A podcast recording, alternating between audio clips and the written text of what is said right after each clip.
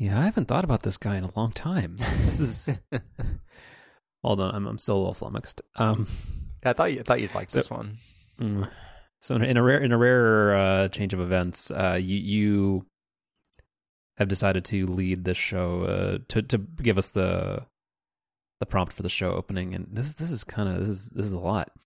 So you'll have a link in the show notes, but so this is, this is an article with an embedded tweet within a tweet, which is and ignore the ignore, the siren in the background. Um, yeah, I haven't thought about this guy in a long time. So there's a there's a entrepreneur named Steve Ballmer who who owns a uh, a small market um, sports team um, called the Los Angeles Clippers. And okay, there's there's a lot of things here. So one, people should pause the show and go watch this 18 second clip where this uh, excited man in a hard hat um, talks about toilets. But there's a few things here. One, wait, actually, I, maybe I don't know. Correct me. I thought the Clippers, the LA Kings, and the Lakers all played at what was formerly known as the Staples Center. They currently do. That's right. What in God's green earth is the Intuit Dome? I I think we've talked about it on the show, but it, that's a while ago now. So one of the things that Ballmer wanted to do pretty much right from the get-go when he bought the Clippers was was move them out of the same arena as the Lakers and and get them into their own arena. And so they're building this Intuit Dome um, arena. I think it's like close to where um, SoFi Stadium is. Like that whole area is getting, you know, kind of developed, um, and this is this is part of that.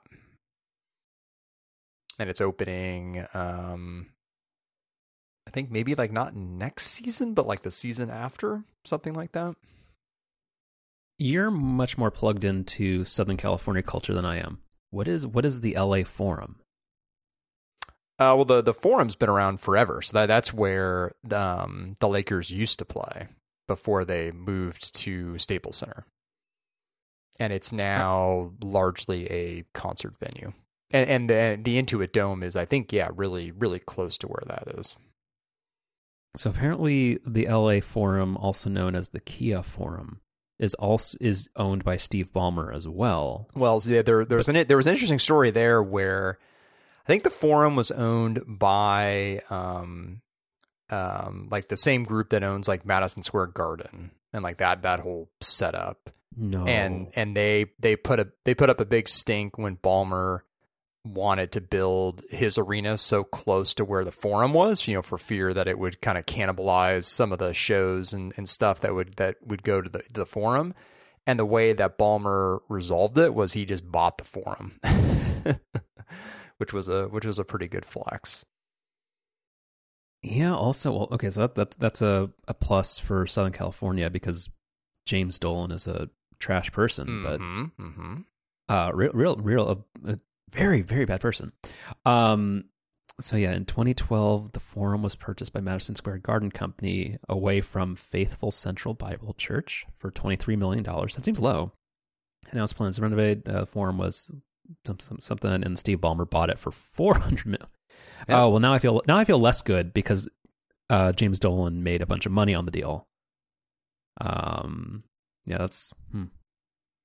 And currently, it's called the Kia Forum, and because of Kia's terrible rebranding, it could also be called the KN Forum. um, okay, so going back to the uh, to toilets. yeah. Um, so yeah, I uh, Steve Ballmer doesn't occupy a lot of brain space for me. There's there's a lot of people um who live rent free in my head, but Steve Ballmer's not one of them. Uh, luckily, but yeah, so he's here in a high vis vest, uh, and a hard hat. Well, a, well, but not not just a high vis vest and hard hat, a Clippers branded Intuit Dome branded vest Well- and hard hat. Well, well, so hold on. Let's put a pin in that. So, uh, do regular people know who Intuit is? Because I know taxes don't have a good reputation. Like, people don't get excited about taxes, and Intuit and TurboTax are both like parasitic companies. Like, they're really they're really bad. Other than QuickBooks, which is uh, like chaotic neutral in terms of that whole thing. Like no, Turbo TurboTax is, is a good product run by a very bad company that lobbies against the ability for people to file their taxes for free. But doesn't TurboTax have more brand affinity? It like regular people don't know what Intuit is, do they? I bet more people know what Intuit Intuit is than they do crypto.com. Well, but uh, but TurboTax. If if you ask people, do you know what, what Intuit is, and you ask, do you know what TurboTax is? I feel like people think TurboTax first. Probably, yeah. Yeah, the TurboTax form. That feels again. You just you leave off the U, and then it's it's it, it all makes sense. Well, maybe they'll yeah. put maybe they'll rebrand the forum, the TurboTax forum, and that can be next to the Intuit Dome. If that actually happens, I'm I'd be willing to entertain the idea that that's now the new um, king of stadium branding, surpassing the HP Pavilion. Also, I really have to get to the bottom of when they renamed the street in front of the HP Pavilion Barack Obama place because that feels a bit on the nose. Yeah, that like, um, I mean, I haven't been to a Sharks game in um, over three years now, but that um, I think that's happened sometime since then because I'm fairly certain when I was last there in 2019 that that was not the name of the street. Yeah, yeah, it's weird, but again, I, I can't complain because I got the the Pope spot at La Victoria, so it was all good. Technically, the Pope spot for La Victoria is in front of a Chipotle, which which is is more of a, a paradoxical thing of wondering why anybody would ever go to. What we covered on uh, like maybe three weeks ago, uh, like the the imbalance of how bad Chipotle is compared to something else is it's it's it's quite a decision somebody would have to make. Uh, but anyway, going back to this, so yeah, he's he's he's in that high vis vest, which is very well branded, and he's wearing a hard hat and a name tag. But which I which I really appreciate. Does it does it say hi? I'm Steve. it should if it doesn't. Um, I, am fa- it's a little hard to tell, but I'm fairly certain like it's his actual like photo on here. Like this is like a legit like, mm-hmm. hey, I'm the I'm the owner, but I'm you know I'm gonna walk the company line here and wear wear the same badge that everybody else does. I, I appreciate that. Yeah, he puts his pants one leg at a uh, pants on one leg at a time, like everybody else. Oh, and he's wearing um, uh, he's wearing goggles too. I actually didn't pick up on that at first. Very safety conscious. Or maybe he's wearing stogies or whatever. The thing that you you, you bought a year ago. Oh yeah. Um. So with this, so people will remember uh, in his in his. So this is Steve Ballmer's third act, and I guess so. His second act was that he was the chairman CEO of the Microsoft Corporation. What was his and, first one? Uh, just being a nerd. That's kind of everybody's first act. Oh, okay. I thought I thought I thought he did something that was successful b- before Microsoft. Have, I thought have we ever? I think I've tried to bully you into watching. Have you ever watched the Pirates of Silicon Valley? I haven't, but I, would be open to it. You, I, am not sure that's a thing to do with the, like it's it's it's. I think it's obje- an objectively pretty good movie. So I don't know if that would be a family viewing event, but I do I do think there are worse things that you and the lady friend could watch. It's a tight. Oh, I'm sure. I'm sure there. I'm sure there is, and I'm sure we do. Oh, I as we to bring an offline conversation online uh, in four weeks. I really uh, am looking forward to hearing how bad you think the morning sh- uh, morning show season two is. Oof. Um, but no, but st- so the Pirates of Silicon Valley. It's a very interesting movie, and it's it was. I think it was originally a made for TV movie that got re- like pro- a proper release later in life. Did you ever watch uh, the television show ER? Uh, I mean, not regularly, but I'm sure I've seen an episode or two. Sure, but you're you're aware of it, and it's it's kind of where it's not where George Clooney got his start, but he was a handsome man on NBC for a while, and that was kind of a thing that people liked. Mm-hmm. But but do you know who Noah Wyle is? Of course, yeah, uh, yeah. He, f- fall, uh, falling skies, fallen skies. God, I can't remember the name of the show, but I, I was into that. What's Falling Skies? That was like his. That was like his big, uh, his big sci-fi show that he did. Oh well, I guess before that he he was he was the cute doctor on ER yeah, yeah, for yeah. like for like fifteen years. Yeah, Fall, Falling Skies. Yeah, um, not a show you would like, but a, but a, show I enjoyed. Kind of Battlestar Galactica esque. Well, yeah, but also in in my late, so I'm kind of a sci-fi hater, as as has been noted on the show. you don't say. Stop it. Um, I think I'm on the right side of history as as noting that basically all sci-fi sucks. it's not very. It's not very good. Um, and as, as you'll get to later about the Mandalorian season three, um, or a, a show that presupposes that you should have to watch a bunch of other stuff in order to get it. But anyway, um, yeah. So so Noah Wyle plays Steve Jobs in the Pirates of Silicon Valley, and and no, spoilers for a movie that was released 30 years ago. Um, but they have this thing. You, you remember in the 90s when th- there was like not really special effects? They have this thing where uh, Steve Ballmer comes like he starts like he breaks the fourth wall or the third wall, whatever the thing is, and he like steps out of the scene that he's in and does this like narrative thing talking about like the geniusness of a situation of when like uh, Bill Gates is trying to license DOS from I like it is such it it's a fantastic movie and not because it's good but because it's just anyway. Hmm. you should watch it. Um but sorry Steve Ballmer is a guy who ran Microsoft for a while and he had a thing where I think it was at the 1998 developers conference. Hold on. Develop so open quotes developers developers developers Yeah, definitely getting those kind of vibes from this. Um, well that's exactly what it is though Yeah. So- right. So from geekwire.com, just tell me what year it was. Um why won't you Okay, anyway, there's a thing where at I think it was PDC that which is what um Microsoft's version of like WWDC was. He comes on stage and is oh and somebody has a 5-hour version of him saying developers developers developers on YouTube because of course um, he comes on stage and he is sweating through his button down oxford shirt and he is just clapping and ranting and raving and screaming developers developers developers and it's the most iconic moment in like th- there's the introduction of the iphone maybe the introduction of the mac and there's steve Ballmer doing this hmm um, but anyway, so going back to the to toilets, um, this is not going to go down as one of our best shows. Um, he is he's in that high vis jacket and the hard hat, and he is talking with that same level of enthusiasm.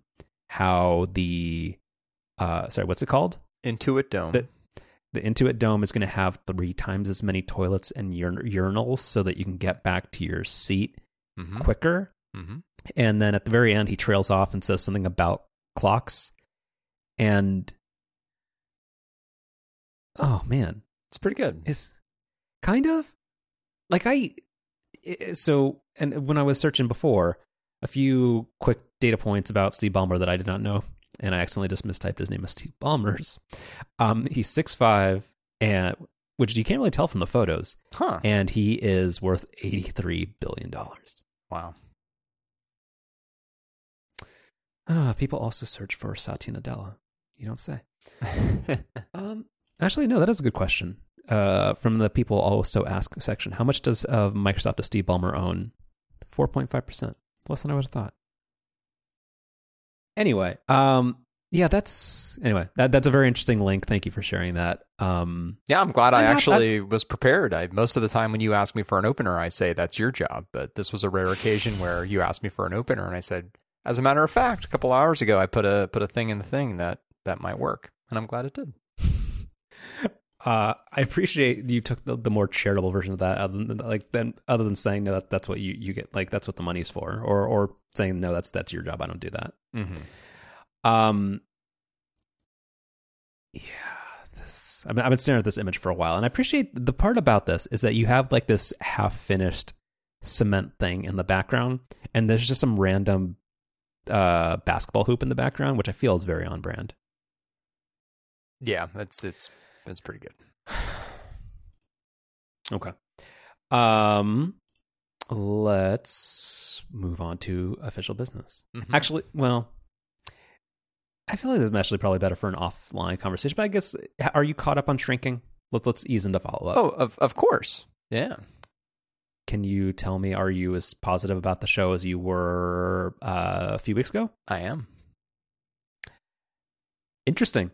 Okay. Yeah, I really really like that show. Yeah, I I feel like the last two episodes are some of uh, the weakest television I've seen.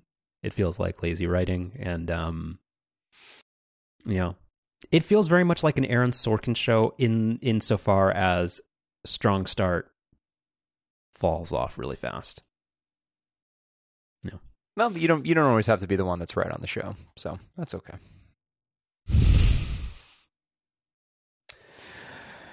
Uh, it just works out that way.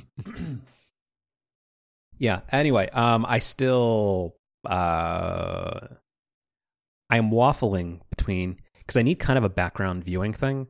I'm waffling between because we covered that I've watched that I watched 30 episodes of Emily in Paris, right? I think that may have been an offline offline conversation. See, we're gonna this we're gonna start getting confused with that again now that we'll be able to see each other a little more regularly. We we gotta recall what's been offline offline, what's been offline online, and what's been online online, which I guess is what this show is. I don't know. All I know is that millennials and Gen Z are what are called very online people. Mm. Um, and I always forget: is it offline online or online offline? It's offline online, right? It's tomato tomato. I keep wanting to register that domain name, but I never remember which one it is. So anyway, um, uh, anyway, uh, yeah, Emily in Paris is is a good is is is a bad show. That's a, that's good. Turn off your brain TV, but I kind of want another show to watch, and I, and I, my choices are I either. So when the pandemic started, I rewatched all seven seasons of Mad Men, and I'm thinking of doing that again because it's been three years. Or I could watch For All Mankind, but I still don't want to. No, that's not good um, background viewing. But I'm just but I'm literally never going to give it the time of day to watch it with my full attention. Like it's it's I- it's just, it's never it's not going to happen. I kind of forget how bad your taste in TV is. It's it's not Uh, coming from the person who has never watched Succession and has had 4 years to do so. Um Well, yeah, but now I- now I'm going to be able just to binge watch the whole thing when I get to it. That'll be kind of nice. but it's not a binge watchy show. That's that's too much awfulness to to to stomach at one time. It's a fantastic TV show, but it's, they're terrible people. Um, alternatively, I could also watch Billions, Mm. maybe.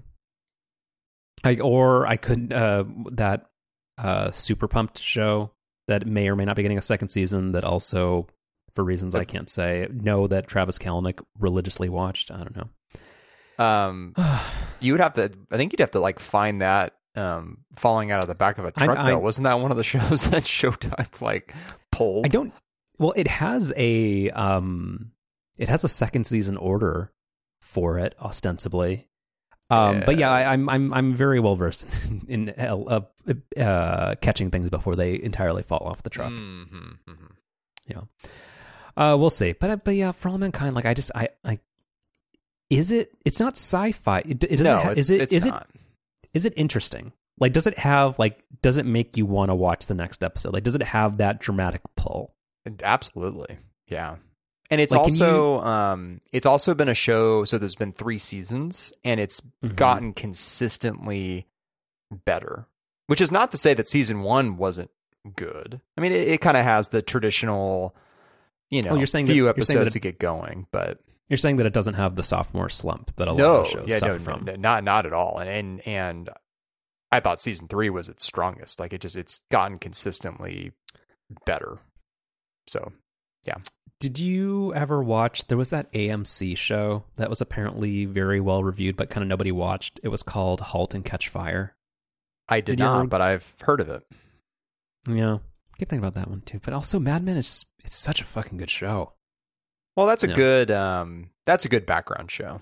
Well, yeah, sure. because like I I already know everything that happens, and I can I can notice like I can notice all my favorite scenes. Like Yeah. it's just yeah. well, and, and I and I say this as somebody who loves that show. Like, you know, not not much happens. That's not a show you have to you know Mm. watch every you know second of. Oh, can I can I make a a quick uh early up early in the episode chef specials? Um the uh so it's uh, on Instagram Madmen QTS. It's Madmen quotes. It is an account that all it does is like every couple of days they'll just post an amazing clip or like set of screenshots from a scene in Mad Men. It really brightens up my day. And like and there's also a scene where uh Peggy stumbles into the office one day and says, "Oh shit, it's Like uh, I think she says June first, but every single month he'll just change it to be whatever the current month is, and it's just it's such a good account, and also it's a show that you really don't remember how good it was. It's it's it's really good. Yeah. Um, yeah.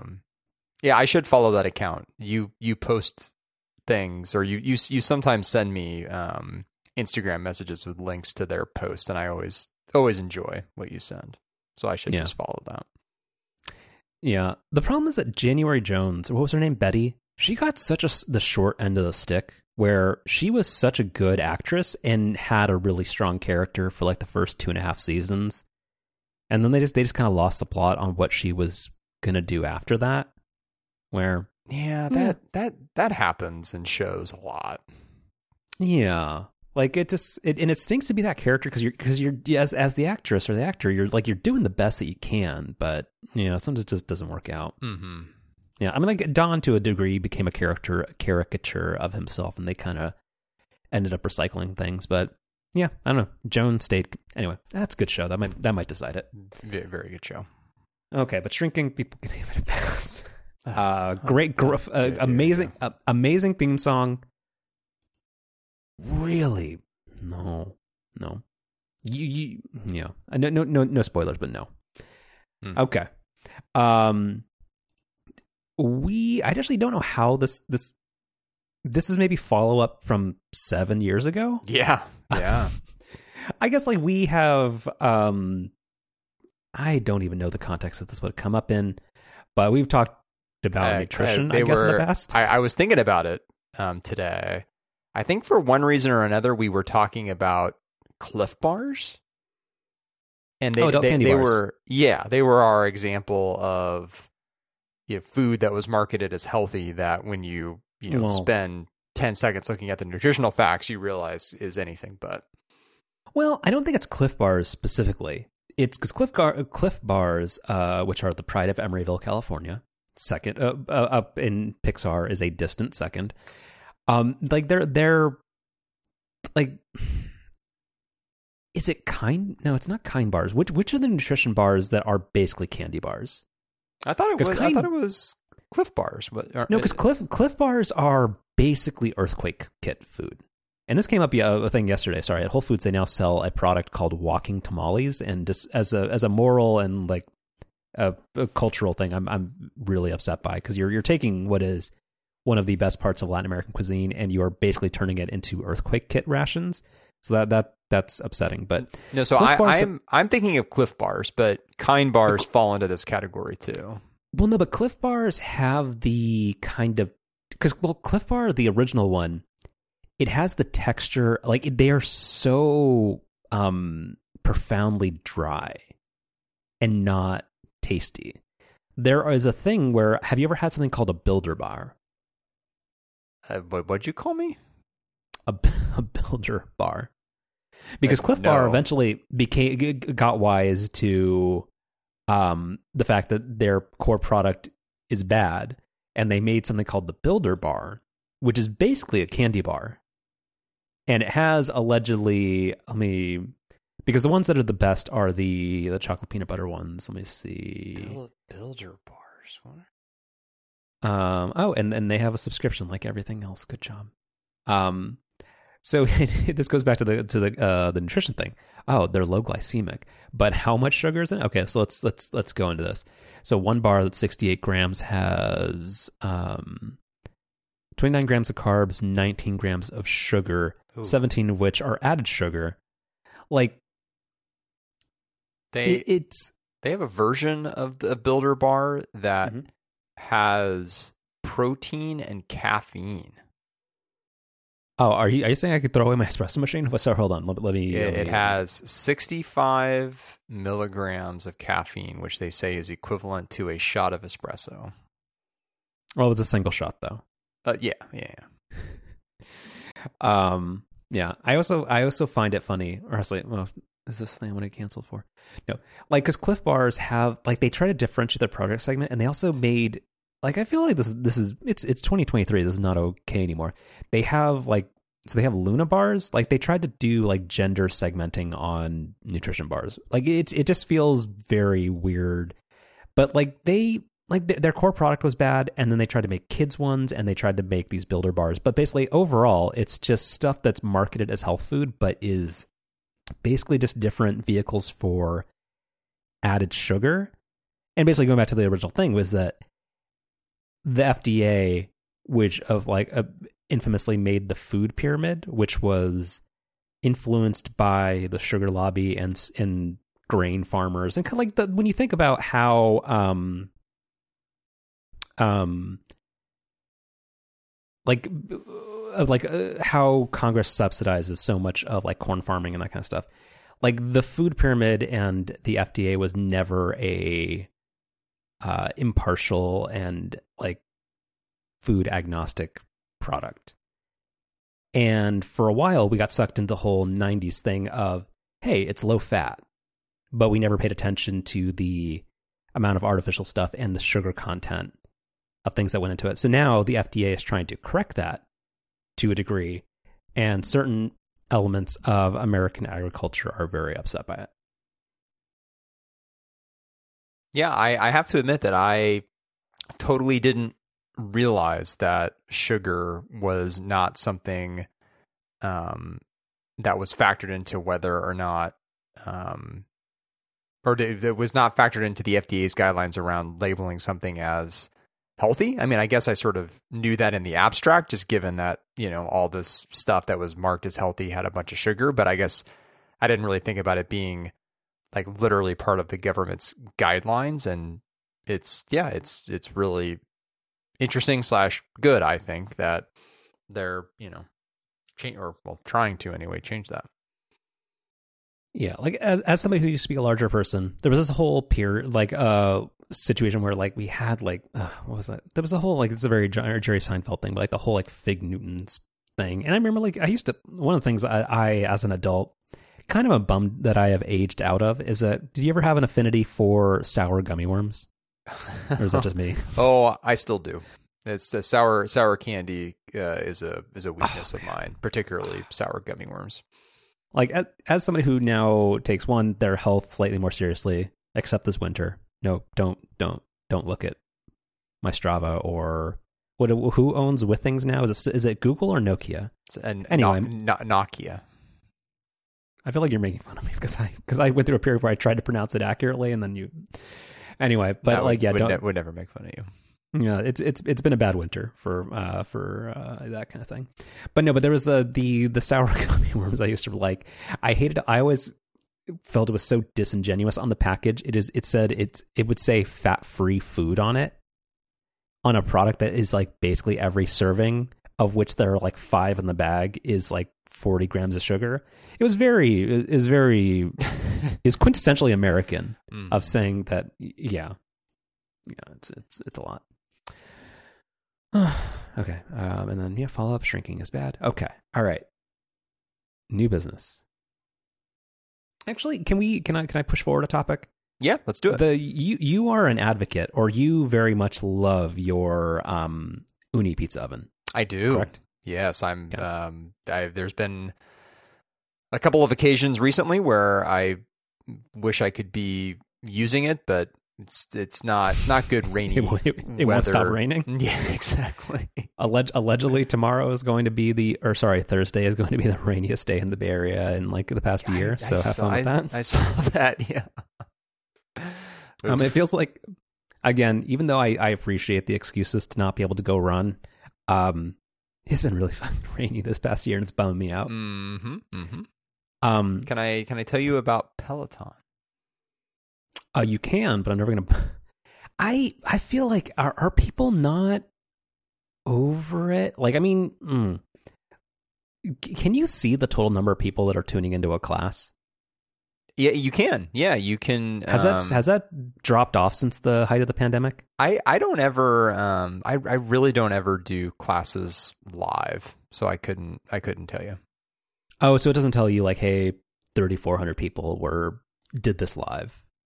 Um, I guess like well, guess it, well, it, it tells how, how you it... it... tells you the total number of people who have um, taken the class. It doesn't specifically say of those people X number took it the first time this aired, but well, cl- uh, clarify for me: is this like so you are a big, fan, um, a, a noted author now apparently. Mm, yeah. Um, I conflicted feelings about that. Um, you're a big fan of of one uh, Benjamin Alldis Correct. of London Town. Mm-hmm. Um, so when you pick his class, are you do you just like does it just have a thing like, hey, here's your favorite instructor, and here's the most recent live class that they did? Like, Yep. are you just redoing old classes, or do you when you choose your preferred instructor, does it just show you the most recent live one that they did? So you're always getting something that's fairly fresh. Correct. That. Um, and he, he, I mean, he has such a huge back catalog that no, I don't. I, I, I mean, I'm sure I've repeated maybe a, a cup like a class or two that I really liked, but no, most of the time I'm taking something new. And he puts out, um, you know, he puts out probably three to six new classes a week. Um, and I'm, I'm not, I'm not doing the the Peloton quite that often, so. Uh, your uh, Apple Fitness alerts me sometimes. You're you're you're doing more than you have been. Uh, well, the bar was really, really low um, coming into uh, this calendar year, but yeah, it's gotten um, it's gotten a bit better the past couple of months. Mm, this this calendar year, this fiscal year? I can't remember. I, sent, Um, I, I sent you a screenshot. Um, it must have been around like the beginning of January, where like in very quick succession, I got like an email from Peloton and then an email from. Or no, Peloton. no, it was, it was an email from Peloton and it was an Apple Health push notification. Like within like 15 minutes of each other, both indicating that Just get My- off your ass. yeah. Um, which you know, I mean, I, I I kind of poke fun at them, but I you know actually it's been pretty much since that moment where I was like, all right, got to get The, back the on email this. the email subject line just said being a parent's no excuse. Yeah, well, Um, Oh. uh, fun times. Um. Okay. So anyway, so pizza thoughts. how? No. How did this relate? Wait. How did oh, that we did. We did relate to? Ooni, and then that went to Rain. Oh, and oh, Oh, and then- yes, yes. then- Thank yeah, you, yeah, thank Yep, you, thank there you. we go. There we go. Peeling, peeling back the so- onion. Okay. So I like about at the like you know how they have like the little banner at the top that tells you the future of pizza has arrived. Ooni's been a company for like six years. That's you don't get to keep saying that. Um. So you posted this thing, and so you have the which which Ooni do you have? Oh gosh, their names are um, not the most memorable. So I have the uh, I have the Karu 12 multi-fuel pizza oven. And which kind of fuel do you use for it? If I remember correctly, you use wood of some I, sort. of course, yeah. No, I, I use I use wood. So out of the box, it works with wood and charcoal, and then you can buy a little. I think it's about a hundred bucks, little adapter um, where you can hook up a propane tank to it. But no, This I, I've is- I've only ever used wood. This is much cheaper than I thought it was. Well, Yeah, yeah, I mean, there's car- not, especially the so the one that I have that you know doesn't do like um, gas out of the box. Like Yeah, yours there's not, bucks. there's not, there's not a ton to it. I mean, it's it's an it's a you know s- sturdy, nice piece of equipment, but there's no no real like moving parts or anything to it. So Okay. I feel like I'm souring on Ooni already. So when you go to the page for the Ooni Karu, they're one of those. Do you have? Do you ever see those companies where every single feature on them they have to give it a weird name? So on this one, so Ooni Karu's 12G's Clearview, spelled as one word, trademark. Technology prevents soot and ash buildup, and also they have the Sure Grab door handle uh, that stays cool to the touch. Anyway, I can attest that this Ooni pizza oven creates delicious pizza, so Mhm. I, I can't hate on it. Um, it also comes with the great pizza guarantee. Um, will you come to my house and make a good one for me? I I don't think they can guarantee that technically. But uh, the reason I bring this up is that, or well, you put in the in the Slack that there is now this can be used indoors, which is the part that's that's that's challenging for me because I have a cozy-ish 680 square foot apartment where I don't think like I already have a stand mixer and a Breville toaster oven and my whole espresso setup. So I, I just don't have the counter space for this because I, I did give it a lot of thought. But they made a 12 volt um, electric pizza oven that is an indoor version of an Ooni, and it takes 20 minutes to get up to 850 degrees, and you can simulate kind of that Neapolitan style pizza oven indoors. So I think this is actually like it's it's a logical extension of the brand, and it makes sense, sort of. But I do, I don't know, like I, I do feel like it, it it makes more sense to, like to be outdoors. Like the whole point is that you like the, it's kind of like espresso. Like the, the process is half of the That, experience. that's that's it. That was exactly where I was going to go. Yeah, that's spot, spot on. Well, and that's the thing where because I I looked at this and uh Breville um has what is it called Breville Pizza Oven. They have something similar. Like this this isn't an, a unique idea. So if you Google actually ah, through the magic of the internet, I can send you I can send you a link. Um Breville has the the smart oven trademark Pizzaiolo, which is mm, uh, actually is it more expensive? No, it's the exact same price. Uh, well, actually, the Ooni is ninety five cents cheaper. So there's that. There you go. I anyway, they they like this is not a unique product in that sense, and also like time and place. My strong preference is like I, I Neapolitan and fancy pizza is often just burnt pizza. That is not your pizza. You you make better pizza. Thank you. But when you go to a restaurant, and I do think this is more of a knock against. You've been to Healdsburg before, Never heard of it. like I forget which restaurant it is. Um, but there are there are a lot of places that will sell you Italian style pizza, and it's just burnt pizza. Like it, it you do a good balance of ingredients. And I have found places like there's a, a spot that does something that's close to it's Italian style pizza called uh, Pizzaiolo in uh, Oakland. That is very good, but oftentimes authentic Italian pizza is just burnt ass pizza. So that is where I don't know. This this seems like a stretch for a thousand dollars for indoor pizza when you can very much just go to Nugget Market, get some nice pizza dough, get your cast cast iron 16 inch pan out, and make yourself an amazing Pizza style pizza and just have a grand old time.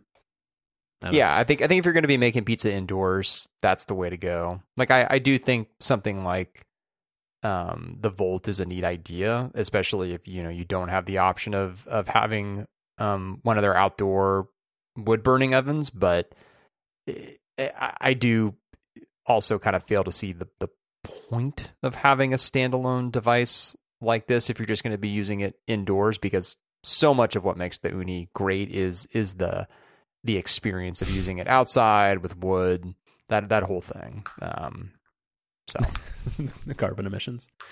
Um, have you had? Have you have you uh, ever encountered the Balmuda? uh what what'd you call me Yes, uh, uh, people could have predicted that. So this is this is the Balmuda? if you are somebody who has ever thought of uh, pour over coffee, you I you are in the well, like you are in the wheelhouse of what the Balmuda is. So this is a Japanese style toaster oven, but it harnesses the power of steam. Mm. And this was the first thing I thought of when I saw the the electric Ooni. And I've thought about this, but I love my like I have what what do I have? I have the Breville Smart Oven Pro XL maybe. Like I I love my Breville toaster oven. It's it's got convection cooking. It's it's it's one of the best things you can buy for $299. But th- this has tempted me a couple of times. No. If you have the counter space, maybe maybe put this in your um Labor Day shopping I, cart yeah, or I know we also we're also a Breville toaster household. In fact, I was just thinking about that now. We've had that Breville toaster, like I mean, going way back to um like our San Francisco apartment days. Um, like the Breville the Breville toaster oven, it's it it is so good because it it it eliminates so many of the times that you would need to fire up like the actual oven. oh yeah, Like it, it's just so good for that. yeah, it's great. Yeah. Um, I do like that this Balmuda toaster oven actually literally has an icon that's for croissants. So that's that's very much in my Point, wheelhouse. point, points for Mm-hmm.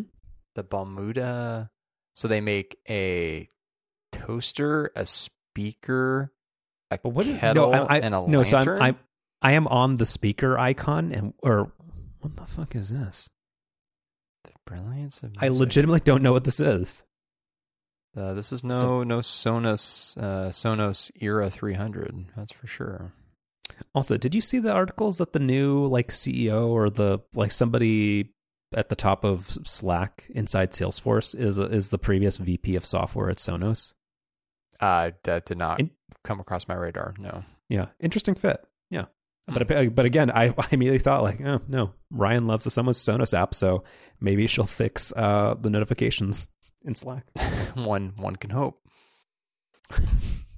I either always have a persistent notification that says there's something new when there absolutely isn't, or it doesn't notify me when there is something new. So I have that's ever ever since I got back from parental leave at work, my work Slack has has had a one unread Slack notification icon.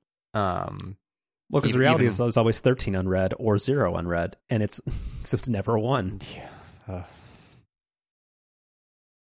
And why why are they the only service on the internet that hasn't figured out how to keep notifications synced across devices? I just I don't I don't get it. Well, well, sales. I don't know. Sales. Salesforce. Like software's hard. Scra- scrappy young company. Uh huh. You know, uh, what's it? Actually, what's is his name? Reed Hoffman. Who, who's the guy? Isn't, isn't that ne- isn't that Netflix's guy? You talking about Benioff? Mark Benioff. Yeah, yeah. Yeah. Anyway, okay. Like like things to say. Uh, anyway, uh, Ooni Volt. So, so related to this quickly, um, uh, we talked about it. Nugget Market. Do you have one near you, or is or is the Corte Madera one the closest one to you? No, we've we've got one in uh, Novato. Yeah, Oh, good. that's been So a, they- a a regular pizza dough supplier here for the Ooni. Well, so so Bay, Bay Area folks, um, if you don't already know, so Nugget Market, based in Davis, California, uh, it's a very very cute and nice uh, boutique grocery store, but they have hands down the best pre-made pizza dough that you can get readily available from anywhere. Mm-hmm. But I was I was there for the first time in a few months.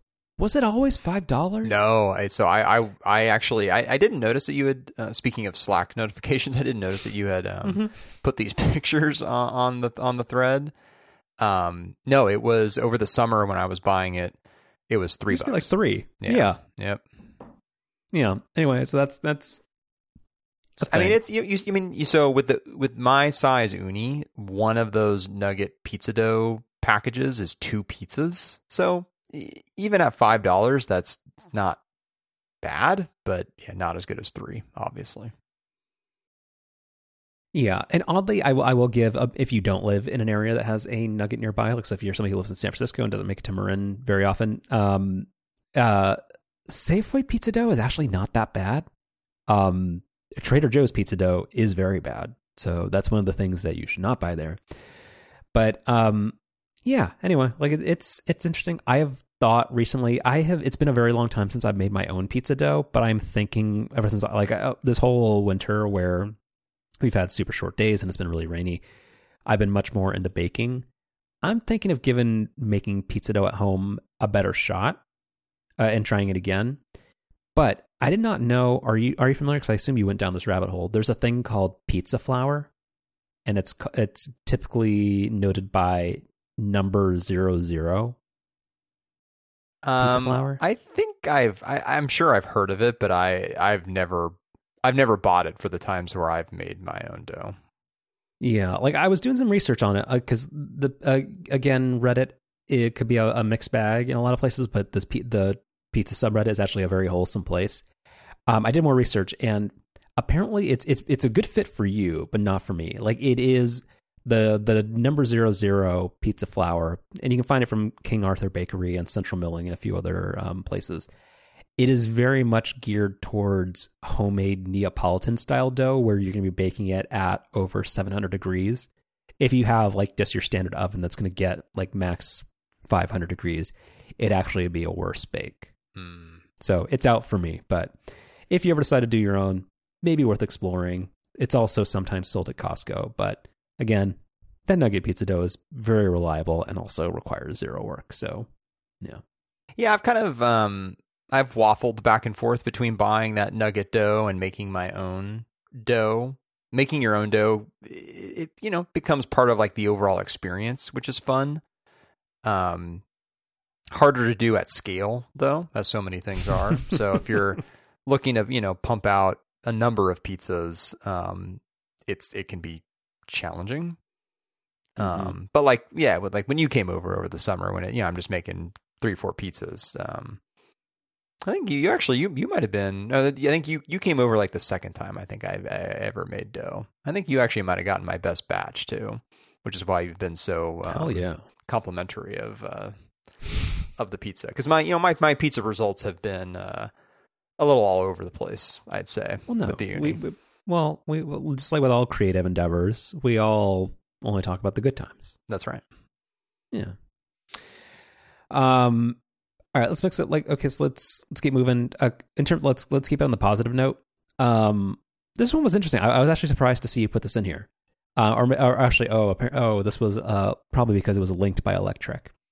But uh, we talked about in the past. But Tesla, uh, a company doing interesting things led by a terrible person, is uh, opening up its supercharger network slowly to non-Tesla electric vehicles. Um, and there was a really, really, really good video by uh, friend of the show, whether he knows it or not, Marques Brownlee, uh, also known as MKBHD. So he has his main channel, but he also has a car focused one called Autofocus, which is also a very good name. Very, very good. Name. Um, Like I, I, I resent him because he's he he's so smart and talented. It it it it, it frustrates me a lot. Mhm. But no, he autofocus is his channel where he it is like his main channel is also very good, but it's very highly produced. Whereas autofocus one is just him with just like a camera phone, and he just talks about EVs and interesting stuff. But no, he did a really good video that I watched right before we started recording this, which was about um, him driving up to uh, southeastern New York to try charging his Rivian R1T truck at one of the retrofitted supercharger stations that now allows uh, non-Teslas to charge there. And yeah, it was it was super cool. I did not know it was going to be uh like a YouTuber convention. He ran into three other people basically doing the same thing. That was kind of funny. Mhm. Um, but yeah, like it, it, it was cool. Like I, I do think like it is interesting where you have to use the Tesla app to do it, and also you have to swipe through a bunch of stuff that says I want to charge my non-Tesla, which seems like dickish phrasing.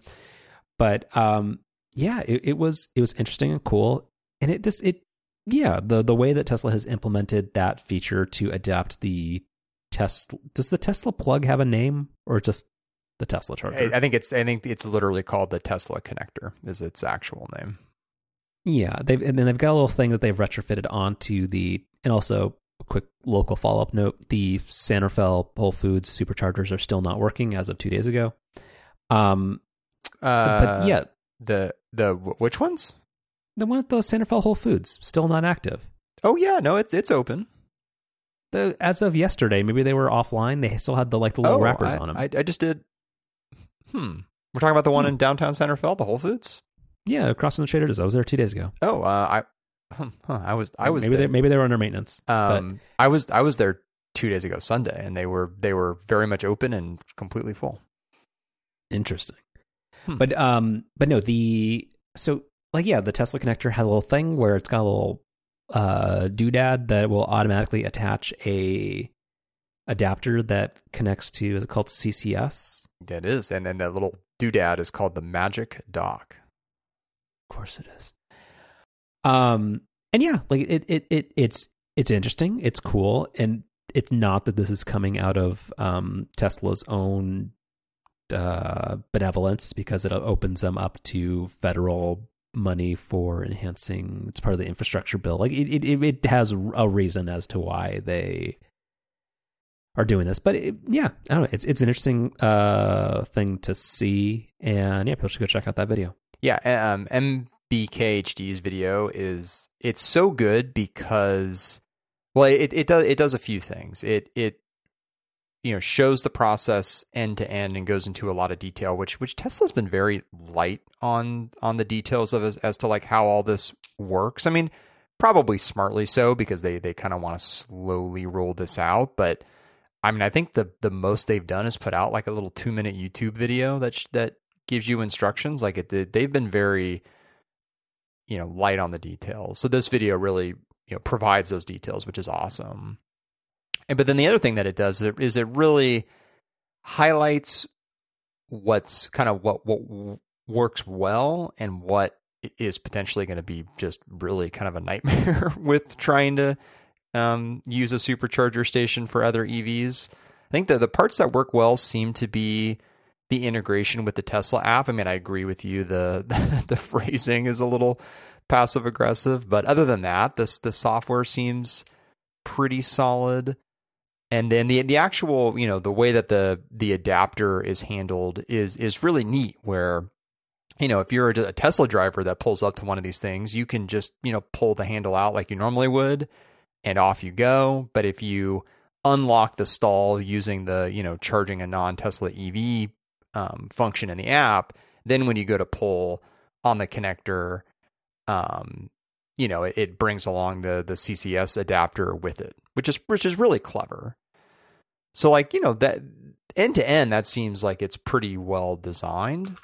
But then the, the parts that seem like they're going to be just kind of a bit of a mess are number one, which is the slightly less complicated thing to kind of talk about, is, is just like the cable length. So one of the things that um, MBK HD's video does is show a um, F-150 Lightning um, that pulls up to try to use the supercharger, and even after pulling the car up like alarmingly close to like running into the, the supercharger.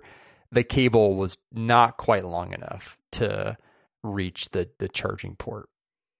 So that's not Yeah, great. I I always forget that test the supercharger stations all almost almost all require that you back into the I stall. know, I know. It's uh, Which I which I don't mind, but also because because you have like your sorry no no offense, you have your Casey list types who are people who are mm, uh, religious about backing into parking spaces, whether it's a charging situation or not, which is which is kind of kind of a dick, uh, kind of kind of a lame thing. But but yeah, with superchargers, you have to because the charging port is on the rear left. Yeah, they they Right. have some superchargers that are designed where you can pull straight into them, but the yeah the overwhelming majority you ha- you have to back in because yeah the, the charging port is in the the the back uh, driver's side of the car. Yeah. So I mean, I mean, I would assume that as Tesla is building out more of them, they will uh, uh, now Well- because of this, they will well- they will increase cable length We'll based we'll, on. we'll this. get we'll get to that. Yeah, we'll get to that. Um, So so wait, the- is there something I didn't see about that? Wait, Th- what was there, there, there's another part of the story. Um, Okay, so, what's- so- what's that? Well, so the the other thing that um, I think the video does a really good job highlighting, which is, I think the bigger problem is that because these existing supercharger stations have all been built with Teslas in mind, where the the chargers in the the rear driver's side of the car, you get into these really weird situations, which you know um, MBKHD's you know Rivian highlighted, where the charging port on that car is in the um, the front of the car. And so, in order to have the cable be able to reach the charge port, he actually had to park in the space which was not the space that was for the charger he was using, but was using the charger that was technically for the space next to it. So what you end up having to do is is essentially take up two spots in order to use one charger.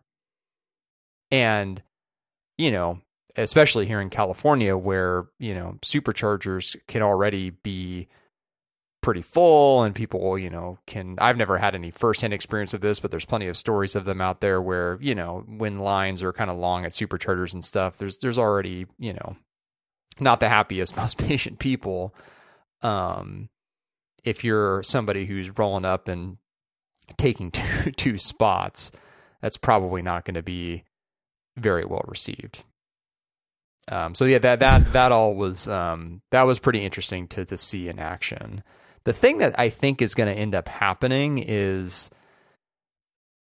Tesla retrofitting these existing supercharger stations. Like I think it's just going to kind of be what it is. Like it's not going to be perfect. They're, they'll probably limit doing this to to stations that are maybe a little more lightly used um, because then some of the quirks around having to take up two spots and stuff aren't necessarily that big of a deal.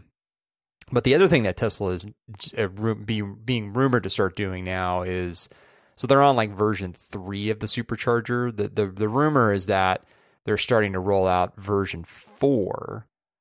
Um, and this is this has just come out like in the past few days. And the the thing with these is that they seem like they're going to be much more built in mind with third party EVs. So the the superchargers themselves are actually going to have like two separate cables. One that's much longer that has you know a CCS adapter just built right onto it, and so that'll work a lot better with you know all kinds of EVs. And then presumably like the space layout will be kind of built or you know kind of have that in mind too. So yeah, we'll we'll kind of see we'll kind of see how it plays out. I mean, my my overall assumption is that Tesla's going to do basically the bare minimum in order to you know qualify for the the federal funding that they want, um, and that'll be about it.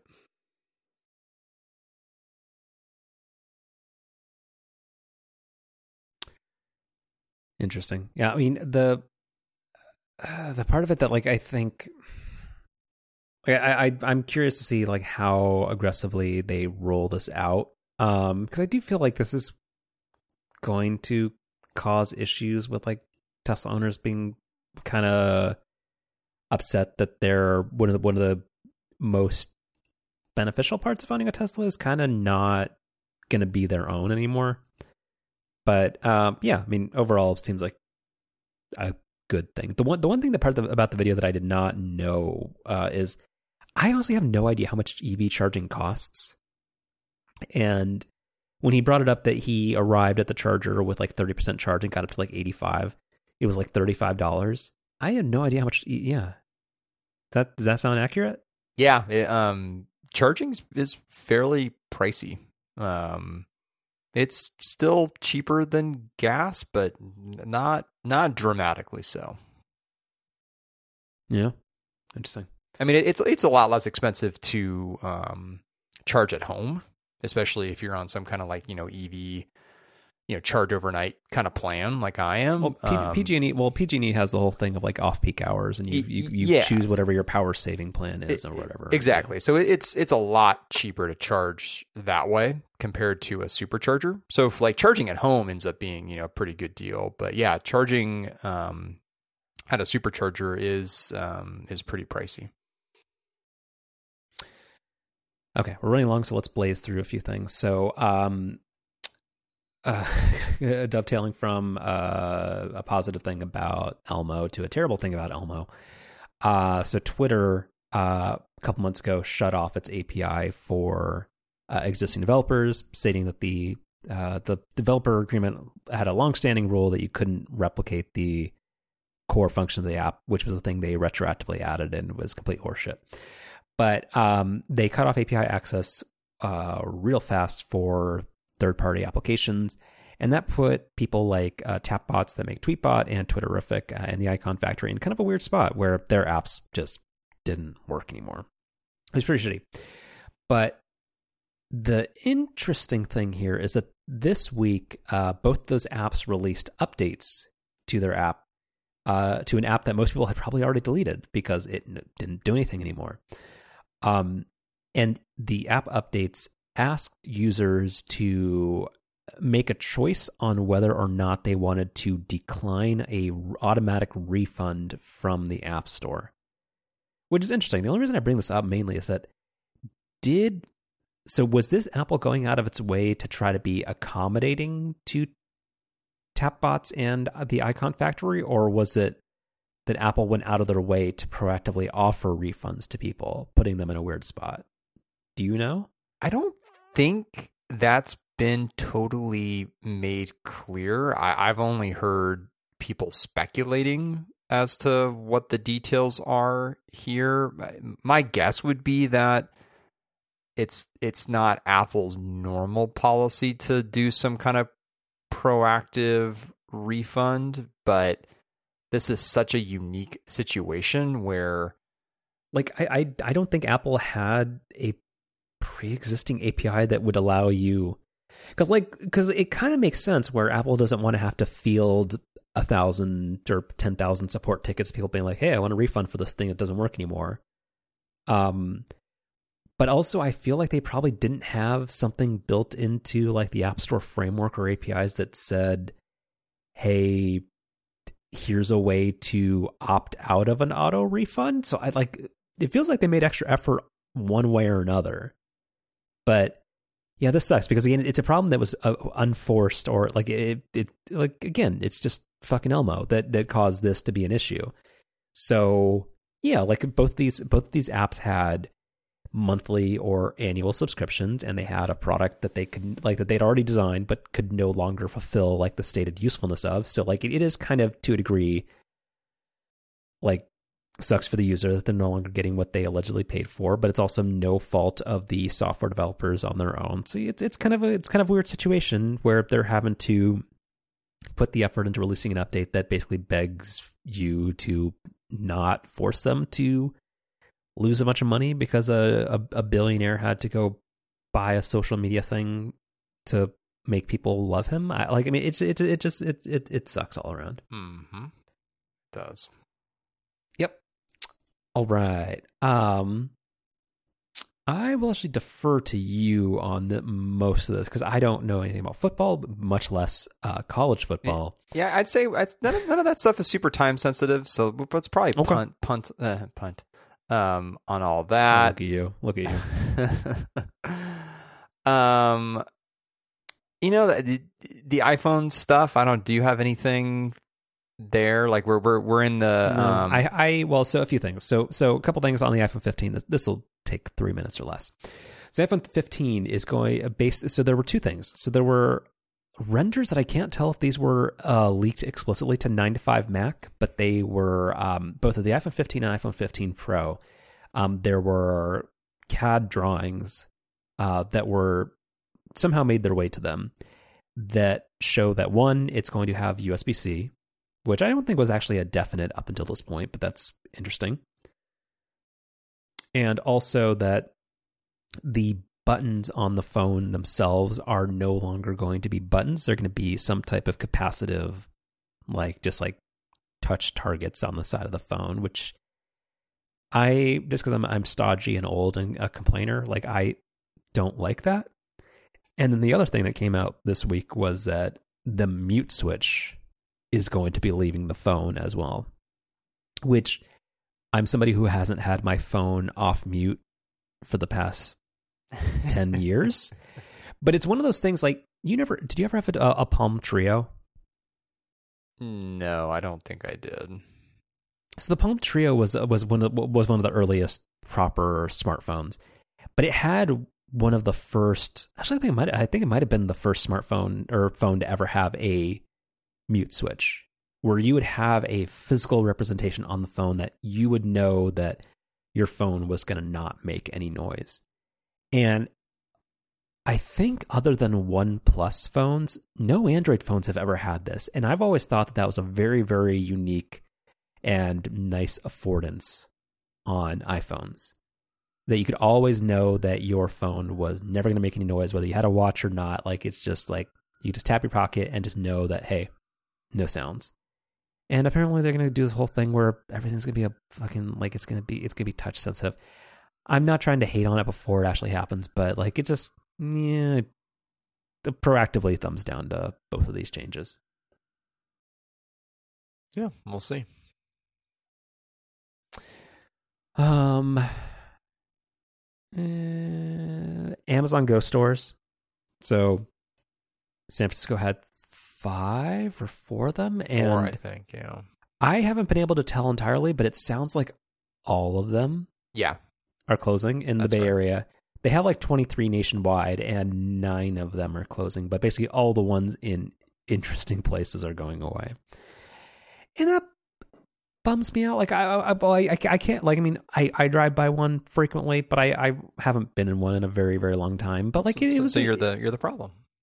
I, I'm the problem. It's me. Yeah. I don't think you, I don't think you get that reference because you haven't listened to her album. But um, like it just I I like that idea. Like I, I think I think it's interesting. Like I would much rather go into an Amazon Go store than go to uh, like a Walgreens or a CVS or whatever. But yeah, apparently they are scaling back their.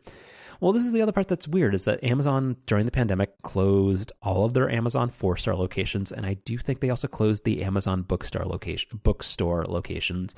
But then Adam Jaffe, Andy Jaffe, something like that, like said that they were going to double down on retail again, but then a month later they're like, now we're closing all the Amazon Go stores.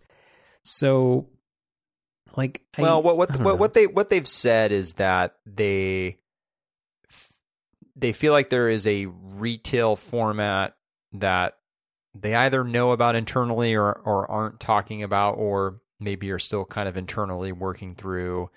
That's going to basically end up kind of replacing all of the existing um, physical retail formats they've had. So that that's I think that's kind of the, the part that we're in right now is all of these kind of existing trial balloons they've put out there. Um, they're they're shutting down. Yeah, I don't know. Like it's it's interesting. I still um I don't think it's in Irvine, but there is a there's one in DC and there's one in, In, I think Southern it's like California somewhere. Tustin, I think. Yeah, where they've got kind of it's not a Whole Foods. I think it's just called Amazon Fresh, but they have a scaled up just walk out technology, which is the brand name for what was in Amazon Go that allowed you just to scan a QR code and then they bill you for whatever you leave the store with. But they had one that's a much more like full on grocery store. And I do really want to visit that. But yeah, I don't know. Interesting, but yeah, uh, I I will have to make an effort to go get a single spindrift and a pesto sandwich of some sort, uh, some sort to complete the loop on that. Uh, and then Amazon bought uh, faced no objection in buying one medical. Meh. Um. Oh yeah, can you explain this Mandalorian thing to me real quick? Oh yeah, I mean this is somewhat timely given that the Mandalorian just came back last week. Um, so this this Engadget article does it, it provides a really good overview of a topic that's that's been kind of a thing for a while, especially um, during the Marvel era, where there's been kind of this trend where you want to have like this connected universe where you know all your shows and movies kind of intersect with each other and have kind of a, a, a shared sort of narrative.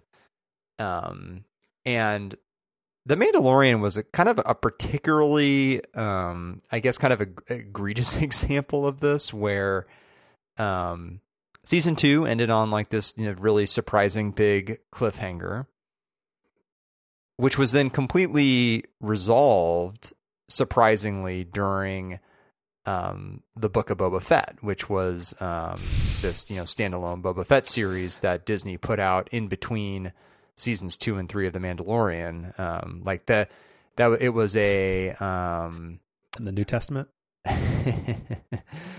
um, I think the Book of Boba Fett was like seven episodes, maybe, but like the last three ended up just becoming season two point five of The Mandalorian, and again, like completely resolves what happened at the end of season two. Can And it- you real real quick? So, I've um, my limited exposure to Star Wars is I know Boba Fett was a bounty hunter. Correct. Accurate. That's that's right. Yep. So, is that also what the Mandalorian is? I guess what what what is the connection between those two characters? I do not know what a Mandalorian is, other than there's a billboard I drive by near my house that shows that apparently he now has a jetpack. Uh, yeah. So, so the Mandalorian was a bounty hunter, not so much anymore. And both him and Boba Fett are Mandalorians, believe it or not. Wait, what? they- So what is- it's what- like it's like a well. So there's Mandalore, which is the planet, um, and then there are well, there's native people from the planet of Mandalore. Although both the Mandalorian and Boba Fett are not that, but um, it, it's a um, a, a society, I guess. Okay. Yeah. um, Smile, smile and nod. um, and so there's so there's this weird dynamic where and I, you know, I don't think the number of people who fall into this category is probably super, super big. But if you are somebody who watches The Mandalorian but did not watch the Book of Boba Fett, you would start season three of The Mandalorian, which just started last week, and go like, like what the hell happened? Because like the the the state of the characters, you know, at the beginning of season three is is nothing like what they were at the end of season two. And that's you know the the bridge between those is is those three episodes of the Book of Boba Fett. So if you hadn't seen that, it it would be just wildly confusing. Um, and you know, and, and, like here, you know, it, it wasn't like, and we're talking about you know three seasons of TV that have spanned, you know, almost three years. Like the, the, season two of The Mandalorian ended in early December 2020. And then now season three, you know, hasn't come out until March 2023. So I think part of the reason why they did what they did was because it, there's there was a bunch of like COVID delays and stuff with season three of The Mandalorian. So, um, you know, they knew there was going to be this big gap, and um, so it, it, you know kind of made sense to to put that into the book of Boba Fett. But you know, if if you start to go down this path, which Marvel's definitely done, where it's like, you know, multiple TV shows a year and multiple movies, and you've got to kind of watch all of it to you know f- follow the thread. Um, that just becomes kind of a lot. So I don't know, a, a very kind of low stakes, you know, interesting problem, but well, no, that that, that I mean that, makes that that sounds plausible. That's kind of like an, as an outsider, I always felt like the whole thing is that sci, like appreciating sci-fi is just like a shit ton of work because you have to know all this stuff, and that that's the thing where if, if they want you to now have to watch like like it's kind of like it with Better Call Saul. If you had like watching Breaking Bad was not a prerequisite to understand what was happening in the thing, but if they suddenly had those things operating in parallel or like that was necessary, that would have made Better Call Saul much less satisfying watch. So that's no, that that's entirely fair.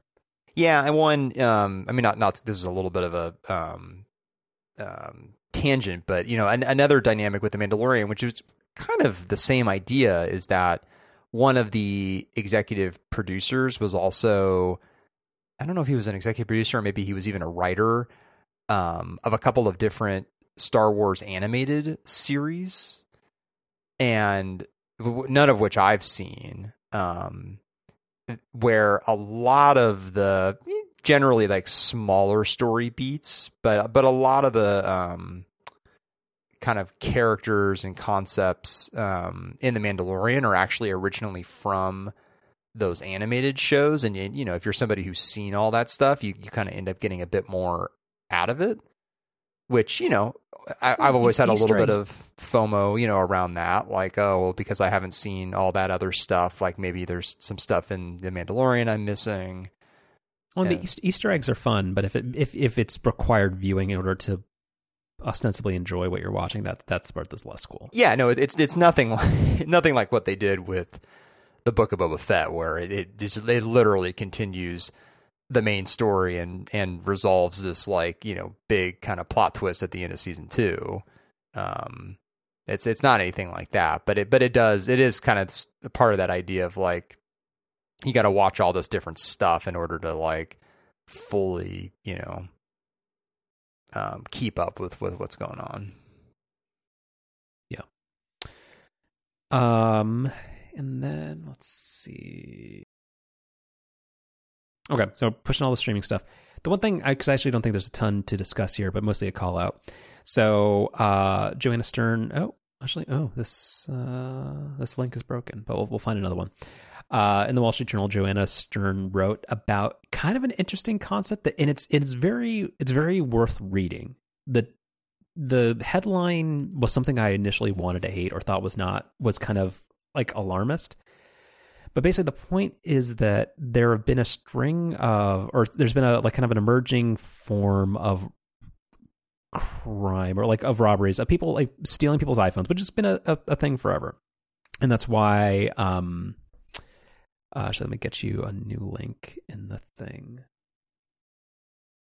Like, like buying iPhones or stealing iPhones has been a, a crime ever since they ever came out. But that's when Apple released Find My iPhone, and that eliminated a lot of that.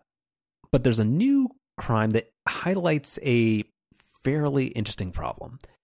Um, the headline here is a basic iPhone feature helps criminals steal your entire digital life, which feels very alarmist. And initially, I wanted to push back on that, but it kind of makes sense because when you think about um, your phone and the biometrics, like so, who, I was going to ask who do you bank with, and I'm actually I'm actually not sure that's actually that private a question, but like a lot of sensitive apps that I have on my phone can be unlocked by just having your iPhone passcode as opposed to the actual password for the service itself.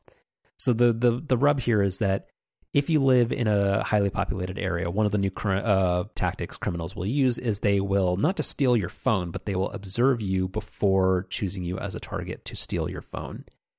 And when they have your passcode, they basically have access to way more than you would expect on your phone itself. Um, and the interesting part here is that if you ever have you ever forgotten your iCloud or Apple ID password? No. If you ever do and need to reset it, you can do so very easily. You go to you unlock your phone, you go to settings, tap your name, tap iCloud, tap password and security. And the only proof of identity that Apple requires is your iPhone unlock code. And then you can change your Apple ID password. So if I were to steal your phone but saw that your password was 420 420 or whatever, like you would I could just go into those iCloud settings and change it and then I could also change the trusted phone number that is associated with your Apple ID and I have essentially stolen your entire digital life and you have no recourse over that and I had did not need to know your Apple ID password and you are basically screwed. So this is this is an interesting problem but not one that I think has an immediate solution. But this is a very interesting and detailed article that explains the the basic crime, the victims, and Apple's response to it, and kind of that it feels like kind of an unsolvable, or not, I mean, like a, a problem that doesn't have an immediate solution.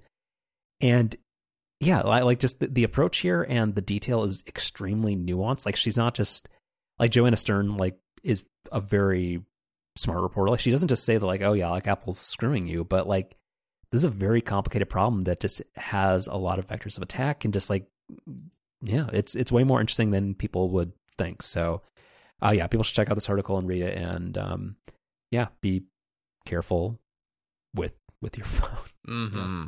Yes. All right. Kicking a few things next week. Are you ready for chef specials?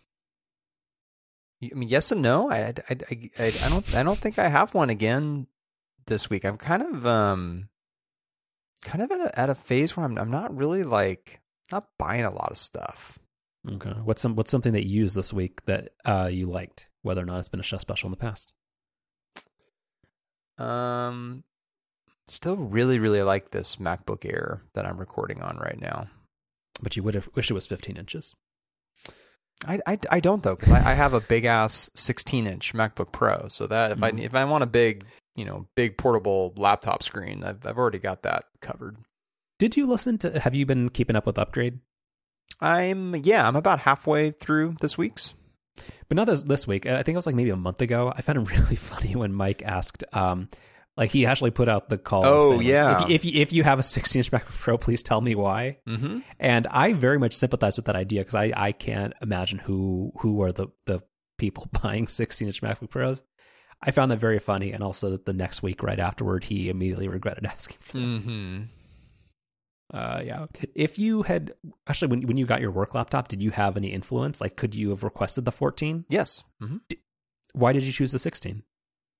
I like having the biggest screen possible. But don't you use an external display with it? I do most of the time, but when I'm using it as a standalone machine, I, I want the biggest display. Interesting. Cool. All right, HDMI mic.